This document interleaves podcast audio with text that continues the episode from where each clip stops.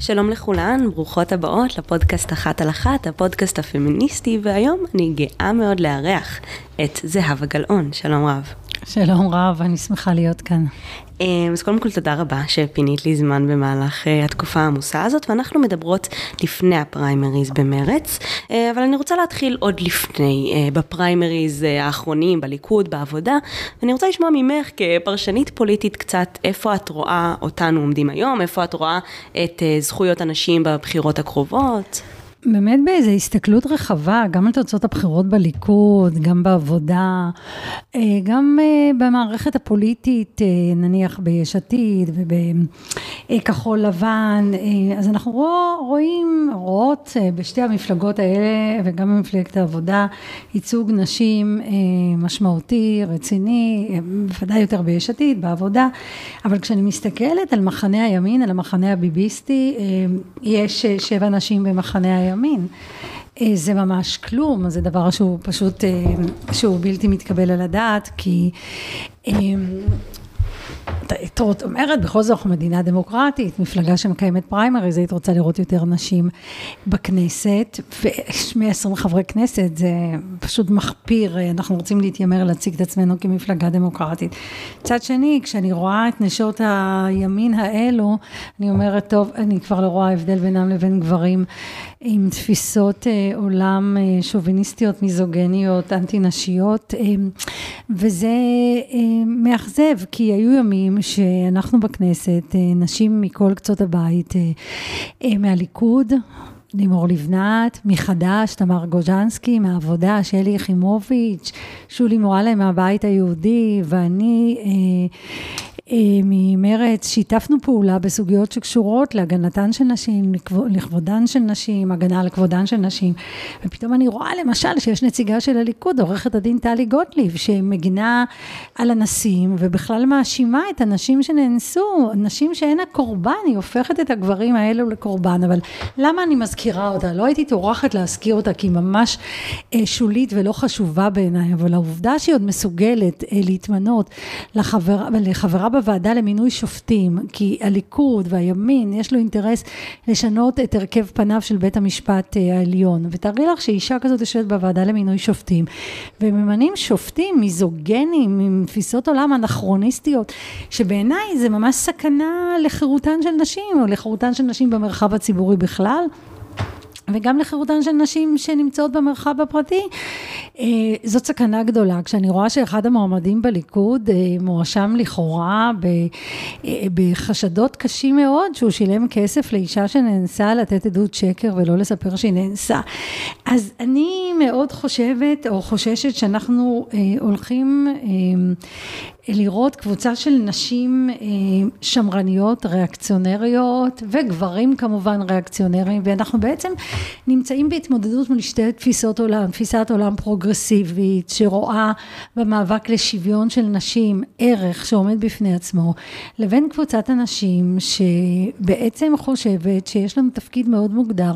זה די מדהים להגיד שהיום, אחרי שבאמת, אה, אחרי כמה עשורים שכל כך התקדמנו בדרך לשוויון וחוקקו נחקקו חוקים מגדריים שאני הייתי אחראית אה, בין היתר לחלק גדול מאוד מהם בשני העשורים האחרונים. פתאום אני רואה שמנסים להשיג לאחור הישגים שהשגנו. בארצות הברית לפני כמה זמן בית המשפט העליון אה, אישר איסור הפלות, כולל הפלות של נשים שנאנסו, אישר איסור הפלות. עכשיו אומרים לי, טוב, מה את מדברת, זה לא יגיע לכאן. גם הם חשבו ככה, גם הדמוקרטים בארצות הברית חשבו ככה. ואנחנו אה, לא רחוקים מהיום שנראה את סיפורה של השפחה, של שפחה קורה גם כאן, זאת אומרת זה, זה לא איזה איום רחוק, כי אנחנו נמצאים כאן עם קבוצת אנשים מאוד מובהקת שמבקשת לשנות את סדרי הכוח בחברה ומבקשת בעצם אמ, לחש... לגרום לנו לחשוב שאלימות ועונש של נשים הן בגללן. הן אשמות, הן פתייניות, הן גרמו לזה בכלל שאנסו אותם, הם הלכו עם חולצת בטן, אז מה את רוצה? אז זאת נקודה שאני חייבת להודות שלפני הפריימריז, אחרי הפריימריז, ביום הזה, בעידן הזה, מאוד מאוד מטרידה אותי. כבר חשבתי שאנחנו אה, במקום אחר, אבל אני רואה אה, שמנסים להדיר אותנו מהמרחב הציבורי, לגרום לנו לשבת בירכתי האוטובוסים. אה, נשים מרוויחות שליש משכר גברים במגזר הציבורי, זה הכל קשור. הכל קשור, היחס לנשים בחברה הישראלית, אבל כשמגיעה קבוצת כוח כזאת שמבקשת בעצם לפעול פעולה ישירה, זה הגיס אה, החמישי בשירות השוביניזם, זה מאוד מדאיג אותי. כן, אני חושבת שבכלל הנושא הזה עולה כבר כמה פעמים במהלך הפודקאסט, ה-backlash, הגל האחורנית, כלומר הרי פמיניזם בא בגלים, אנחנו מתקדמות קדימה, הולכות אחורה, ובאמת, פסילת רום נגד וייד היא הדוגמה המובהקת ביותר לזה, גם עשינו פרק עם אה, דוקטור אורית קמיר, שאני יכולה לשלוח את כולכם להאזין לזה בשמחה, אבל נשאר רגע בארץ ונדבר על הפריימריז במרץ. את uh, מתמודדת בינתיים מול יאיר גולן, uh, והשאלה שלי קשורה למקורות הסמכות הפוליטית בישראל. יאיר גולן הוא אלוף בצה"ל. ואת, לפני הפעילות הציבורית שלך, למדת אה, אה, הוראת חינוך מיוחד, שזה, עוד לא, עוד לא היית מורה, אבל, אבל בואי נגיד שמורות מפקדות אה, על אה, כיתה לא פחות מורכבת, אבל הן מתוגמלות גם הרבה הרבה פחות, ואני חושבת ששירות משמעותי בצבא, בוודאי הקצונות המתקדמות, הן ממש נחשבות לניסיון אה, נחשק בתעשיות, אה, תעשיית ההייטק, זה כמובן דוגמה מצוינת. אה, וזה גם משמע, מסלול משמעותי לכניסה לפוליטיקה. האם את, ש, שגם היית אה, ממקימות בצלם והמנכ"לית הראשונה של בצלם, האם את מרגישה שהצבאיות, שלא נאמר איזשהו אתוס אה, צבאי פטריארכלי, מכתיב את ההתנהלות הפוליטית הישראלית? אני חושבת שכן, אני חושבת שנגעת בנקודה מאוד חשובה, ואני רוצה לדבר על זה בשני רבדים, גם ברובד העקרוני וגם ברובד האישי. אה, ברובד העקרוני אה, זה ברור וזה לא סוד שעדיין אה, יש כמה מוסכמות יסוד בחברה הישראלית שהן מאוד מאוד חזקות. שירות צבאי, הדת, יש לה הרבה מאוד כוח, ואנשים שמגיעים משתי הזירות האלה, השירות הזה, אה, או רבנים, או אנשים שהם אנשי מפתח נניח אה, בתחום הדת, ואנשי צבא זה נחשב לנכס. כל גנרל שפושט את מדיו, מוצא את עצמו, אם הוא מחליט, במערכת הפוליטית, או ישר בהייטק, או בתפקידים בכירים, ונשים צריכות לפלס דרך. אין להם את הרשת הזו סביבה ש... שעוטפת את החיילים, או את הקצינים. אה, אכלנו ביחד מאותו מסטינג, שכבנו ביחד במארבים, יש לנו איזה bonding מטורף. מטורף, עדיין קצונה בישראל יש לה ערך מאוד משמעותי, וראינו הרבה מאוד אה, קצינים בכירים שפרשו והגיעו לפוליטיקה ועמדו בראשות מפלגות, וזה תמיד נחשב נכס. אני באה מתפיסה אזרחית, ואני לא, לא שוללת חלילה כניסה של אה, אנשים טובים מהמערכת הצבאית לתוך המערכת הפוליטית. אני באה מתפיסה אחרת. אני באה מתפיסה אזרחית. אני חושבת שצריך לאזרח גם את התפיסות והנורמות הצבאיות, צריך לתת להם אה, פרספקטיבה אה, שלוקחת בחשבון אה, סוגיות כמו שוויון, הגנה על זכויות אדם. מושגים שלא קיימים במערכות היררכיות כאלה, כמו מערכת צבאית, שזה מערכת של את נותנת פקודה, שגר ושלח, שגר ושכח, משהו כזה. אני באמת רציתי להיות מורה לחינוך מיוחד, ראיתי בזה ייעוד, ראיתי בזה שליחות. הייתי צעירה מאוד, זה היו השנים הראשונות שעמדתי על דעתי הפמיניסטית, הייתי אומרת, אבל אימא שלי הייתה מורה, ואימא שלי הסבירה שהיו לי ילדים קטנים, שככה זה, מורות חוזרות הביתה, אה, שלא נדבר כמה העבודה הזו קשה ולא מתגמלת, בוודאי היום אנחנו רואים את אה, משבר שכר המורים, ואנחנו מבינים איך מתעללים במורים שהם בדרך כלל מורות. אה, זה מקצוע נשים, מקצוע פמיניסטי בכלל, תפקידים שהיו פעם מאוישים על ידי גברים והפכו להיות מאוישים על ידי נשים, אז המדרוג שלהם יורד, הערך שלהם יורד, אנחנו רואים פרקליטים, פרקליטות, אחיות וכולי. רציתי להיות מורה לחינוך מיוחד, ארגנתי כאן את מה שנקרא הפגנות קולנוע יחל בפתח תקווה, שולמית אלוני, שעמדה אז בראש מפלגת רץ, ואני הצבעתי לרץ מהיום שניתנה לי זכות בחירה, ואם נדבר על מודלים, שולמית אלוני הייתה המודל בשבילי אה, לאישיות פוליטית חזקה, שמדברת בשפה שאני מודה שאז, בשנים ההם, בשנות ה-70 בפתח תקווה, אני לא הכרתי. בשכונה שלי דיברו כהנא, אה, זה היו שנות כהנא, אה, ושולמית אלוני דיברה במושגים של אה, זכויות אדם, שוויון, בלי אפליה של דת, גזע ומין, ברוח עקרונות מגילת העצמאות. זה לא היה הז'רגון ששלט אצלי בסביבה, וזה מאוד השפיע עליי, אני חייבת להודות, ואני זוכרת שבאותה תקופה, המושגים האלה אמרו עליהם, מה זה איזוטרי, מה שולמית אלוני מביאה לשיח, וזה הפך כמובן למוסכמה ולמיינסטרים. הדבר שמדהים אותי, ששנים אחרי, כמה עשורים אחרי, כשאני חזרתי להתמודד במרץ, וכבר עם רקורד עשיר מאוד של עשייה ומוכרות ציבורית והשפעה על הזירה הציבורית-פוליטית, בוא נגיד כאן בעשורים האחרונים, אה, כשאני העליתי את הסוגיות האלה, שבעיניי הן כולן קשורות, אה, כשאני מדברת על הזכות אה, של הלהט"בים, או על זכויות נשים, או על שמירה על אקלים, או על הזכות להגדרה עצמית לפלסטינים, או על הזכות לשוויון לאזרחי ישראל הפלסטינים, בעיניי כל הזכויות קשורות, ולא רק שהן קשורות, הן תלויות האחת בשנייה.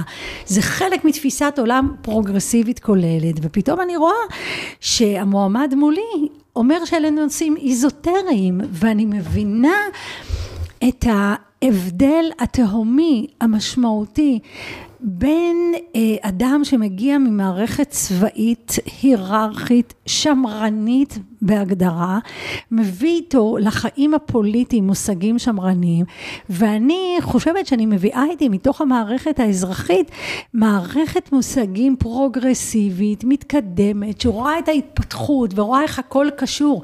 מי שלא מבין שהכל קשור, שאם היום משבר האקלים הוא אחד בעיניי הסיכונים הכי ביטחוניים הכי גדול למדינת ישראל אבל זה משהו גלובלי זה אה, צריך להיות מאבק בינלאומי וכשאנחנו רואים שריפות ואנחנו נראה פליטים מחפשים מזון ואנחנו רואים איך הדבר הזה בעצם משפיע גם על אי השוויון בחברה. זאת אומרת זה לא רק שאנחנו בסיטואציה שיש שריפות וזה לא רק שיש אנשים עניים אה, שהם מתחת לקו העוני, זאת אומרת, זה הכל עניין של יחסי כוח, מגדריים, כלכליים, חברתיים, ומי שלא מבין שהכל קשור, לא מבין את הראייה הכוללת של מה זה תפיסת עולם, שאני מגדירה אותה תפיסת עולם אזרחית, שאני כאישה אה, מביאה אותה, אני חושבת שהגישה שלנו צריכה להיות מכילה ופתוחה, לעומת תפיסת עולם שהיא באמת אה, נובעת משירות צבאי כל כך ארוך, שגם בעצם אתה, הוא, רואה את הדברים בגדול כל כך הרבה שנים אה, דרך כוונת הרובה ופחות באנשים לא קיימים, מפציצים אותם מלמעלה או יורים בהם מרחוק, אז לא רואים אנשים מול העיניים ואני צריכה לחוש את האנשים ואני עוסקת בזכויות שלהם, ברווחה שלהם, בחיי היום-יום. אז אני חושבת שזה פער מאוד מאוד משמעותי, ואני חושבת שזה דרמטי למרץ. האם היא רוצה להיות מפלגה? אמ, שמדברת במושגים של היררכיות וכוח, או במושגים רחבים יותר, מכילים יותר, מה גם שאנחנו מדברים באמת כמה ימים בשבוע הזה, שרק אתמול אה, גדי איזנקוט, אה, רב אלוף גדי איזנקוט, רמטכ"ל, הצטרף לרמטכ"ל אחר, לבני גנץ, זאת אומרת, אה, ויש אלופים נוספים, גם בכחול לבן וביש עתיד, אז מה הרבותא שבמפלגה כמו מרצ יעמוד גנרל, גנרל לשעבר? הרי בסוף צריך לעשות בידול, מפלגות צריכות לבדל את עצמן האחת מהשנייה. השנייה. אז אני חושבת שהמועמדות שלי כאישה עם רקורד של 16 שנה בפוליטיקה בכנסת, שש שנים מתוכן כיושבת ראש מרץ, אה, באמת עם עשייה אה, מפוארת, אה, אז אני חושבת שזה מאוד דרמטי ומשמעותי למרץ. כן, אני חושבת שהפרספקטיבה האזרחית היא, היא, היא בעצמה כבר אג'נדה פמיניסטית. כלומר שהראייה הכוללת הזאת שתיארת, היא גם, היא גם מתבטאת בה, נובעת מתוך איזשהו הלך רוח, אני הייתי קוראת לו נשי, אבל, אבל, אבל, אבל פמיניסטי, כי אנחנו מבינות, אנחנו נכון. מבדילות בין הנשיות לבין הפמיניזם, כמו, ש, כמו שדיברת נכון. על זה בהתחלה. אבל אני רוצה להתמקד בדבר קטן שאמרת, דיברת על שולמית אלוני, ו, ואת בעצם התחלת את, ה, את הפעילות הפוליטית שלך ב-84, עם uh, פתיחת הקולנוע ההיכל בפתח תקווה, אבל, אבל בעצם... עד אז היו מעט מעט מאוד נשים בפוליטיקה, כלומר הייתה את גולדה מאיר, ואחר כך 86 הייתה את שושנה אברלי אלמוזלינו, אמ, שולמית אלוני, לימור לבנת, אור נמיר, ובערך זהו. אמ, והשאלה שלי זה אם נכון שהיום יש יותר נשים בפוליטיקה, אבל האם את חווה איזושהי מחויבות להיות אישה בפוליטיקה, באמת כדי להוות מודל לחיקוי לנשים צעירות שרוצות גם להשפיע במישור הזה? אז תראי, תיאור המצב שתיארת הוא מאוד מדויק. אה, בשנים ההן, בוא נגיד שנות ה-70, 80, אה, כבר תחילת שנות התשעים אנחנו רואים שינוי ממש משמעותי, נכנסו הרבה יותר נשים לכנסת, אה, נשים עם מודעות פמיניסטית, נעמי חזן וענת מאור ולימור לבנת ואחרות, ואנחנו רואים כבר שינוי החל משנות התשעים.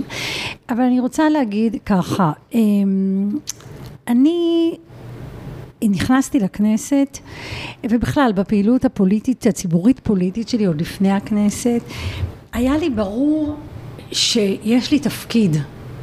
זאת אומרת, מעבר לעמדות שלי בנושא שלום וביטחון, שאני חושבת שהן כולן עמדות שנובעות מתוך המכלול שאני מייצגת, מתוך תפיסה פמיניסטית רחבה. מה זה פמיניזם? פמיניזם זה מאבק להזדמנות שווה. זה מאבק להזדמנות שווה, ואני חושבת שכל המאבקים שנאבקתי למענם נבעו מתוך התפיסה הזאת הרחבה שאנחנו רוצים מאבק להזדמנות שווה אז ביחסי כוח בין נשים לגברים בין כובש לנכבש ואפשר לתת אה, שורה נוספת של דוגמאות.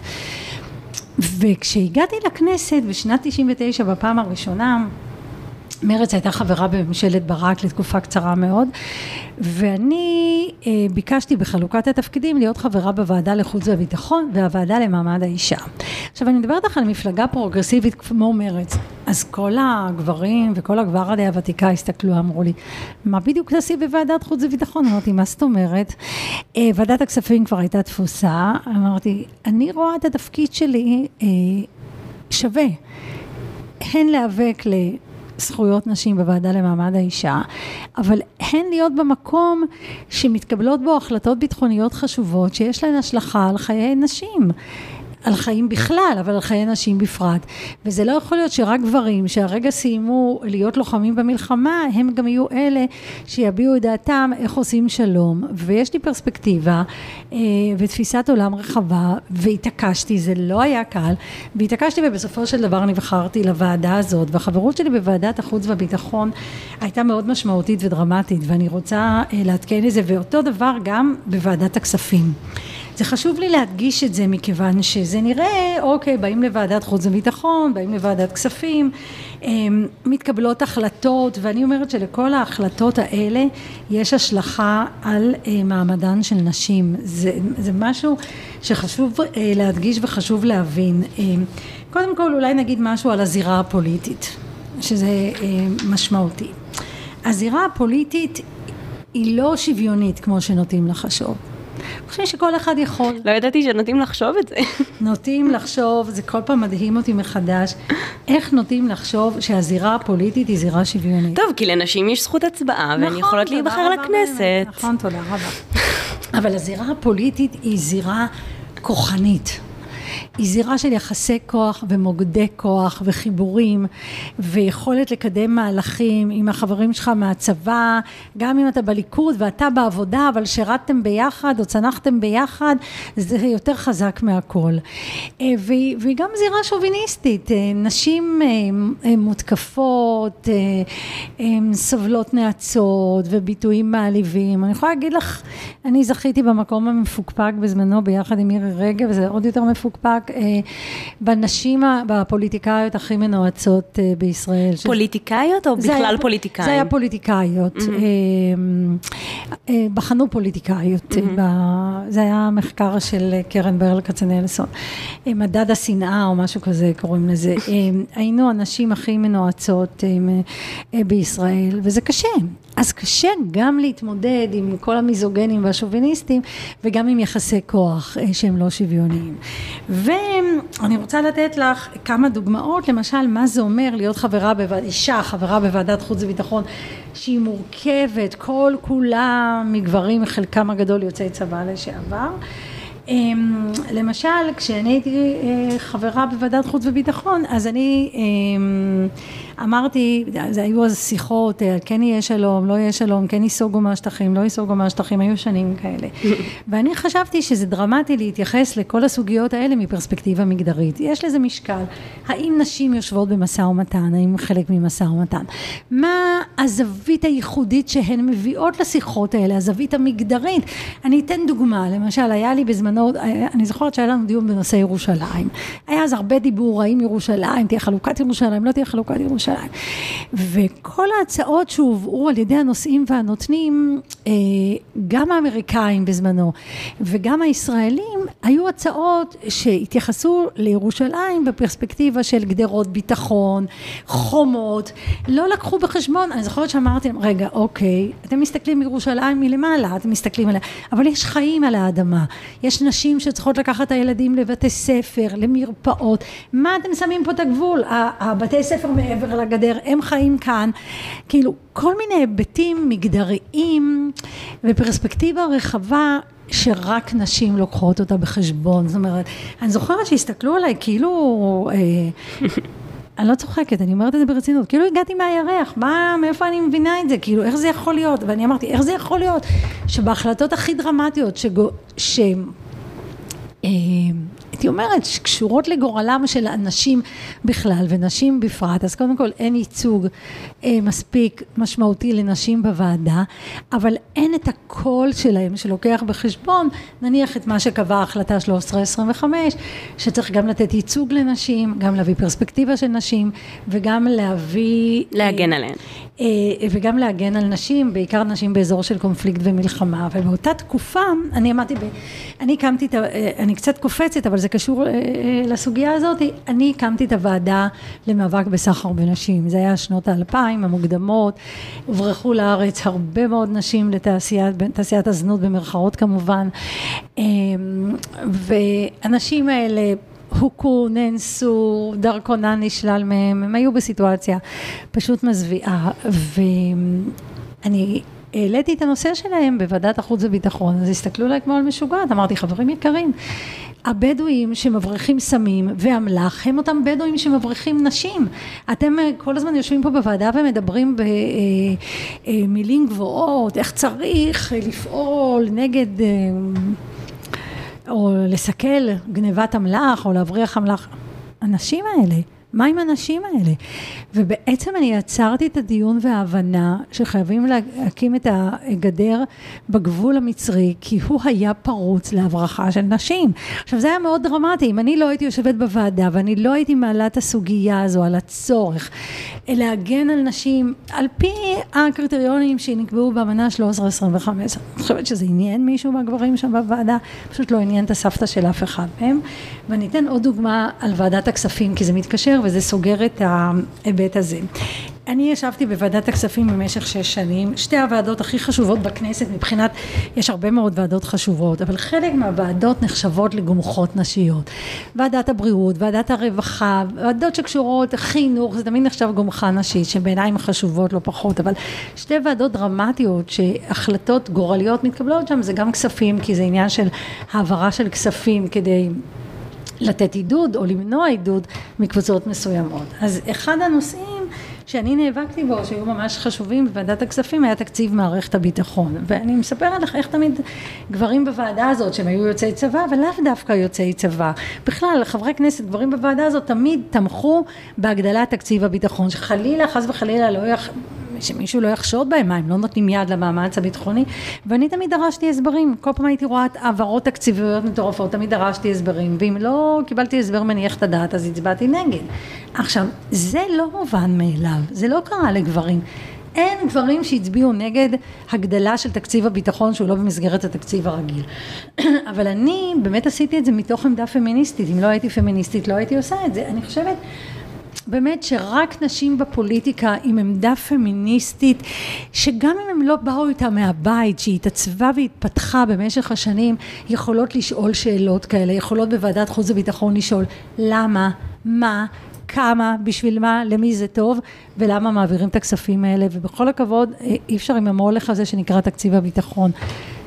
מה עם תקציב רווחה, מה עם תקציב בריאות, מה עם אמהות חד הוריות, מה עם נשים מוכות, התקציבים האלה יותר חשובים בעיניי כי הביטחון של ישראל מובטח, אין סכנה, תקציבים מטורפים, אבל מה עם הנשים הכי נזקקות בחברה הישראלית? מה עם סדרי העדיפויות האלה? אז נשים פמיניסטיות שואלות את השאלות האלה. כן, אז באמת בוועדת חוץ וביטחון את מאתגרת את כל ה...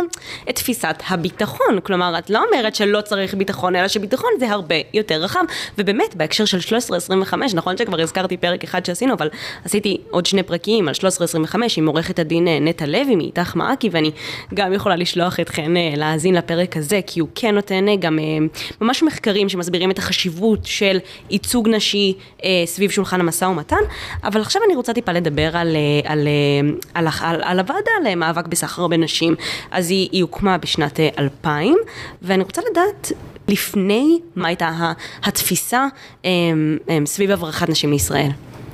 תראי, כשאני התחלתי אה, לפעול נגד אה, הברחה של נשים לישראל לצורך אה, אה, השתתפות בתעשיית המין, לצורך, אני מכניסה את המילה עיסוק למרכאות, כן. כי זנות זה לא עבודה ולא מקצוע ולא שום דבר אחר, לקח שנים לשרש את התפיסה הזאת. אנחנו נדבר על זה, אבל כן. כן. אה, הדבר הראשון שעשיתי היה לגרום למה שנקרא מעצבי מדיניות, האנשים הכי בכירים, אה, פרקליט, פרקליטת המדינה דאז עדנה ארבל, היועץ המשפטי לממשלה אליקים רובינשטיין, אחר כך שהיה שופט עליון, לשנות להם את, ה, את התפיסה, לעשות שינוי תודעתי שנשים שהוברחו לתעשיית הזנות הן קורבנות, הן קורבנות עבירה, הן לא עברייניות, הן לנשים שמצוקת החיים שלהן, שגם אם הם ידעו שהן תגענה לכאן והן תהיינה בתעשיית המין, בעיניי הם לא שיוו בנפשם לאילו תנאים הן תיקלענה ותיקלענה.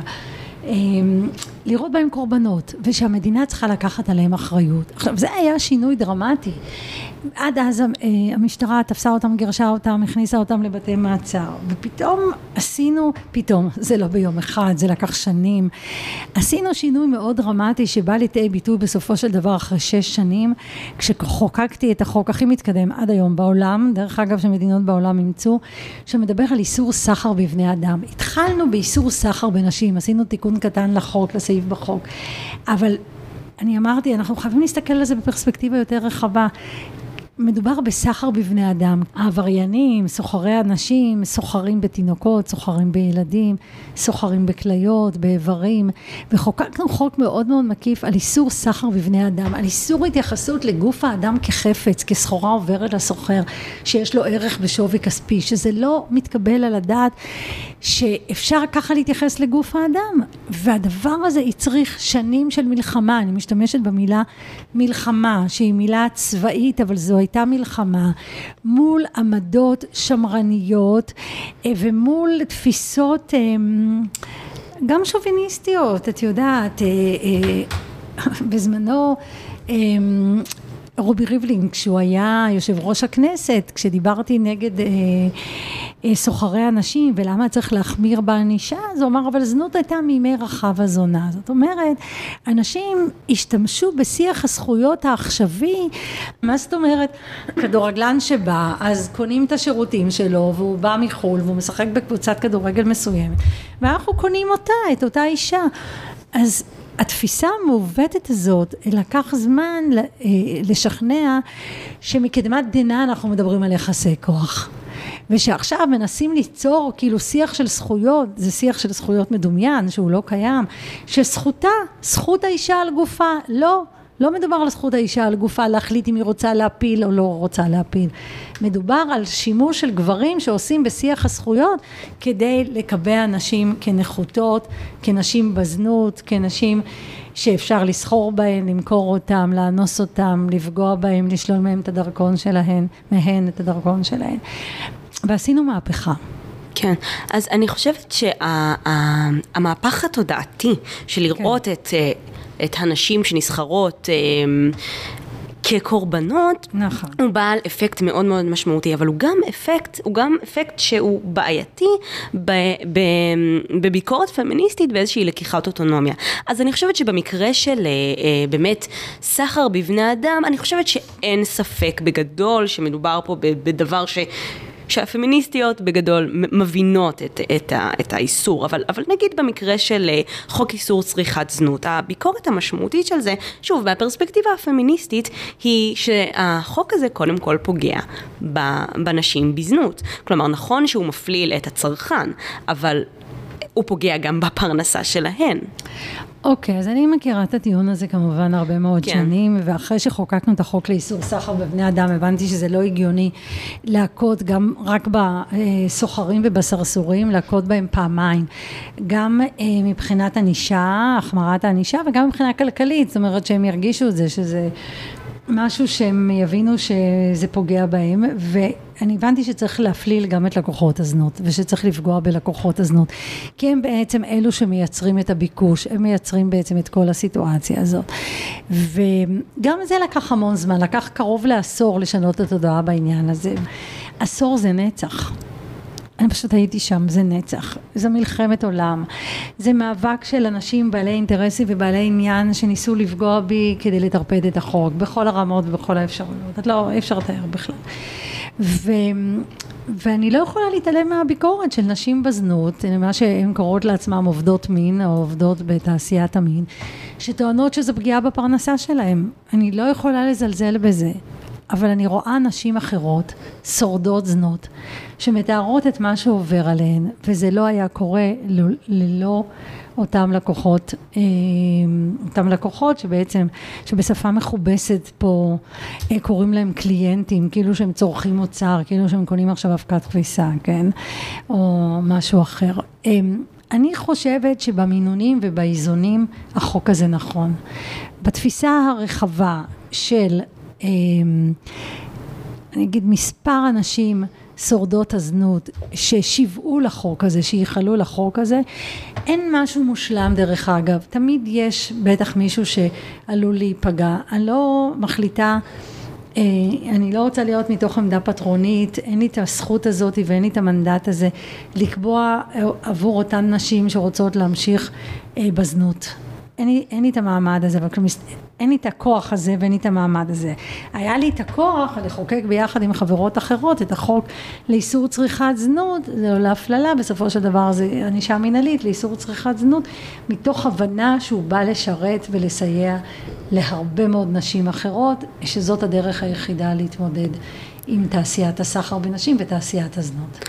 אז אני חושבת שדבר נוסף שהוא מאוד מאוד מעניין בחוק הזה, זה שהוא התאפשר, באמת תיארת מאבק של עשור, ובסופו של דבר הוא התאפשר באמצעות קואליציה של חברות כנסת מהאופוזיציה ומהקואליציה.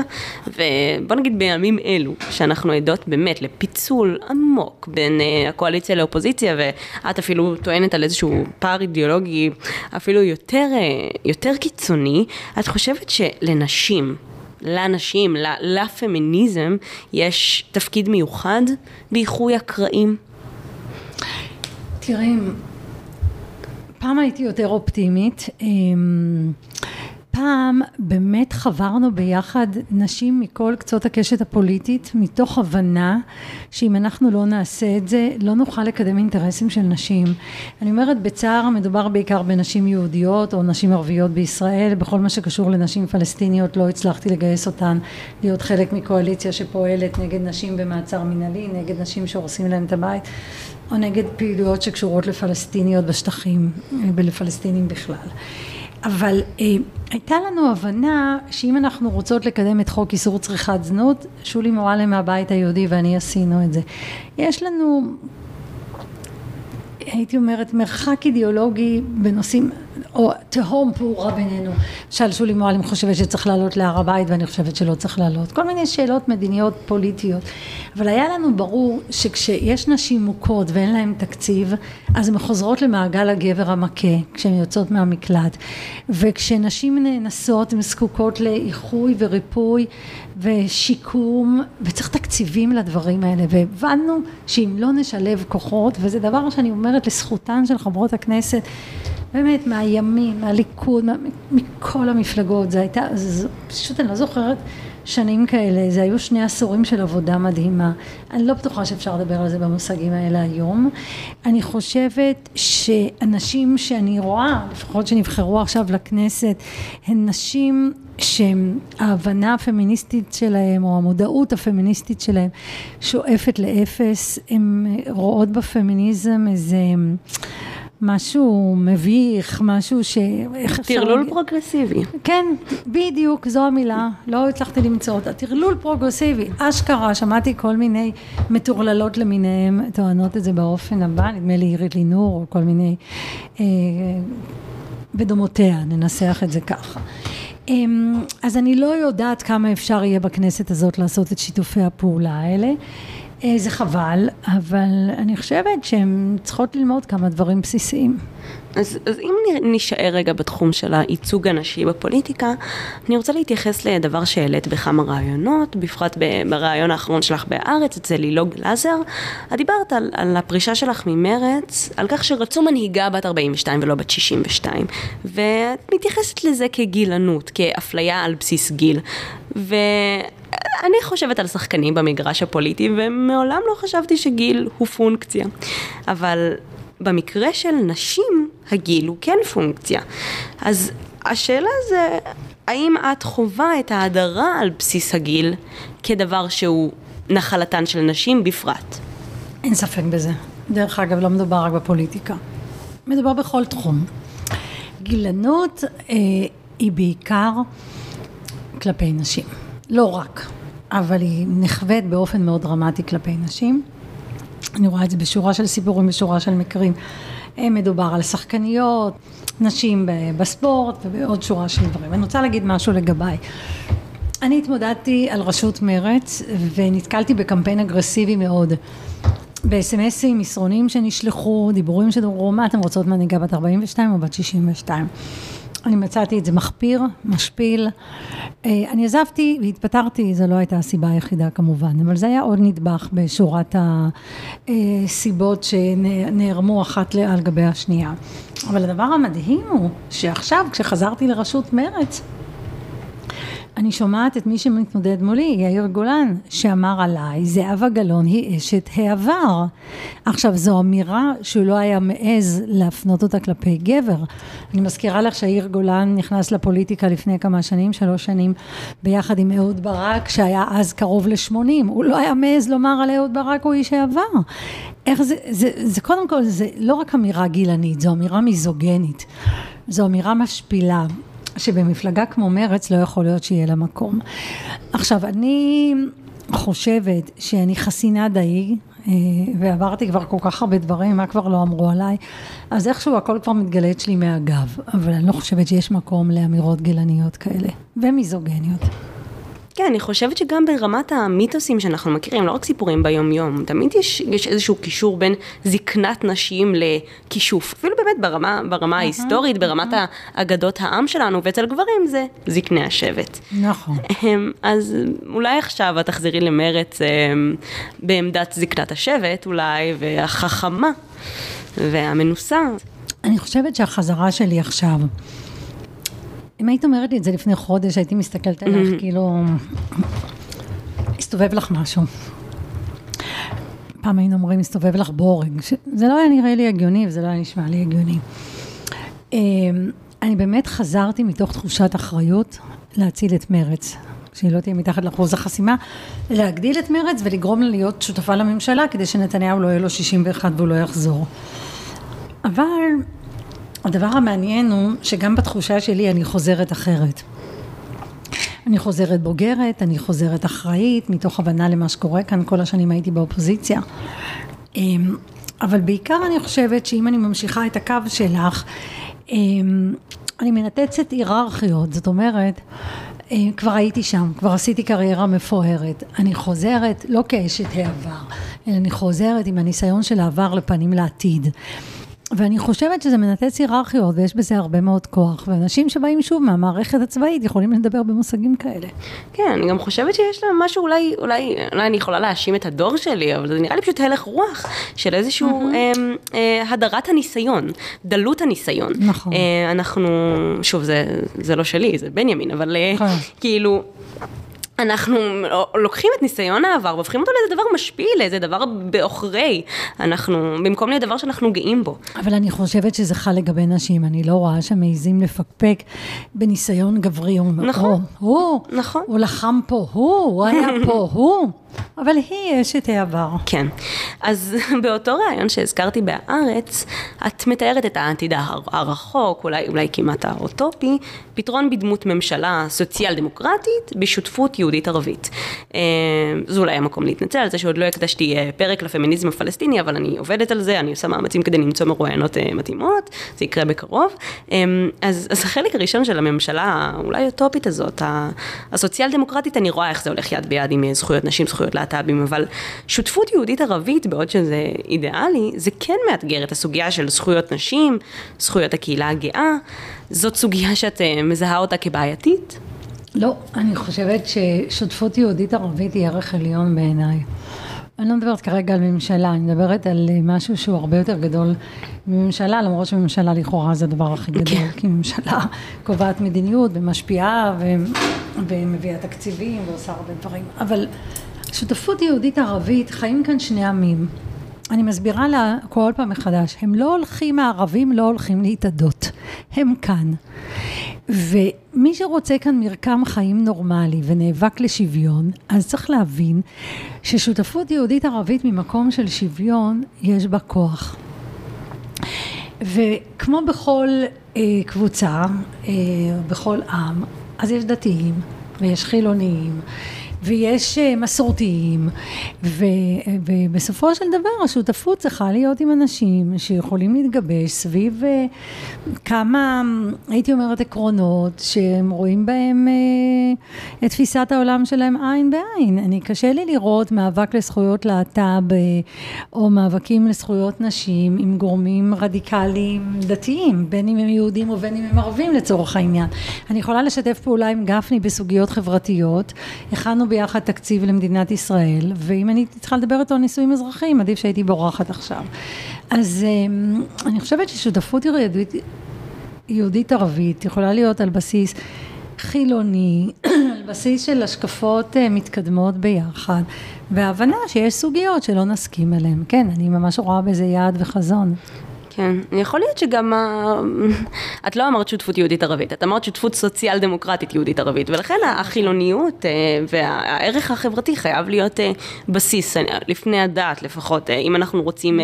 זכויות נשים, למרות שגם בדת יש זכויות נשים, וואו, אני כבר פעם השלישית שאני מרפררת לפרק אחר, אבל כנראה שאין ברירה, עשיתי שני פרקים כן. עם פרופסור חנה קיהת על פמיניזם ביהדות, שהיא באמת כן. מראה איך זה לא סותר. אז דיברנו היום גם על העבר וגם על העתיד, ולפני שנסיים אני אבקש ממך אה, לעשות לי שוב פעם סקירה, והפעם לא סקירה פוליטית, אלא, אלא סקירת זכויות הנשים. את אה, הרבה שנים אה, היית במסדרונות הכנסת, אולי עכשיו תשובי, במבט על כיצד השתנה היחס לנשים בכלל, ובפרט היחס לנשים בעמדות כוח, לנשים שנבחרות, לפוליטיקאיות. תראי, הדבר שחשוב אולי להדגיש, שהמחויבות שלי כאישה, עכשיו, שהיא הרבה יותר מהמחויבות שלי אה, למרץ או לשמאל, או דווקא בשל היותי חברת מרץ וחבר... וממקמת עצמי בשמאל, היא להסתכל על נשים ממיקומים שונים.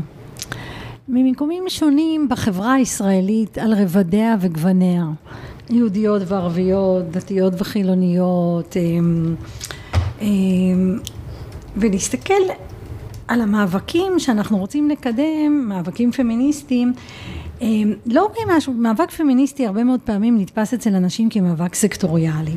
לא מדובר רק על מאבק סקטוריאלי למען נשים, אבל באמת מתוך איזו תפיסה יותר רחבה של מאבק לשוויון, של מאבק לצדק, של התנגדות לכל סוג של דיכוי ושל אפליה, לא על בסיס מגדרי ולא על בסיס לאום ולא על בסיס דת ולא על בסיס מוצא.